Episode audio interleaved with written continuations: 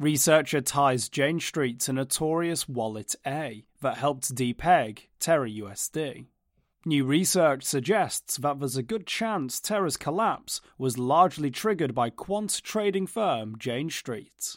Igor Igamberdiev, head of research at crypto market maker Wintermute, believes that Jane Street is likely related to the notorious Wallet A, which swapped 85 million Terra USD for USD coin and imbalanced the Terra USD slash free curve curve pool. Wallet A is often considered to be a major contributor to the depegging of Terra in May. If true, the news would confirm rumours that have been swirling for months that Jane Street was involved. Igamberdiev was able to identify three wallet addresses belonging to Jane Street through an announcement made just days prior to Terra's crash. On May 3rd, it was revealed that Jane Street borrowed 25 million USD coin from BlockTower through its permissioned lending pool, leading Igamberdiev to the addresses. One in particular caught the researcher's interest. Within two weeks of the collapse of Terra, the address received $15 million and repaid BlockTower, with an extra $10 million thrown in. The address invested $150,000 in crypto trading platform Tonic Dex. Then it borrowed $25 million and deposited the funds into a Coinbase wallet.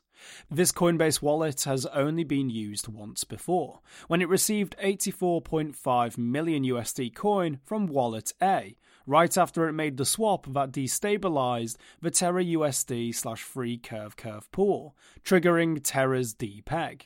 Igamberdiev argues that since this Coinbase wallet has only been interacted with twice, first the 84.5 million deposits by Wallet A, and then a $25 million deposit by Jane Street, it's quote, highly likely to belong to the same entity, end quote.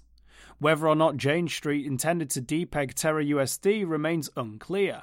The firm has been rumored to have participated in Terra's attempted bailout, along with Jump Crypto and Celsius. Quote, given that Wallet A had the Terra USD on anchor for a month, it wouldn't necessarily mean that Jane Street had malicious intent, Igamberdiev wrote.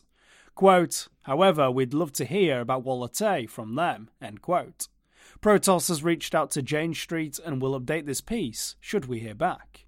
For more informed news, follow us on Twitter and Google News, or subscribe to our YouTube channel.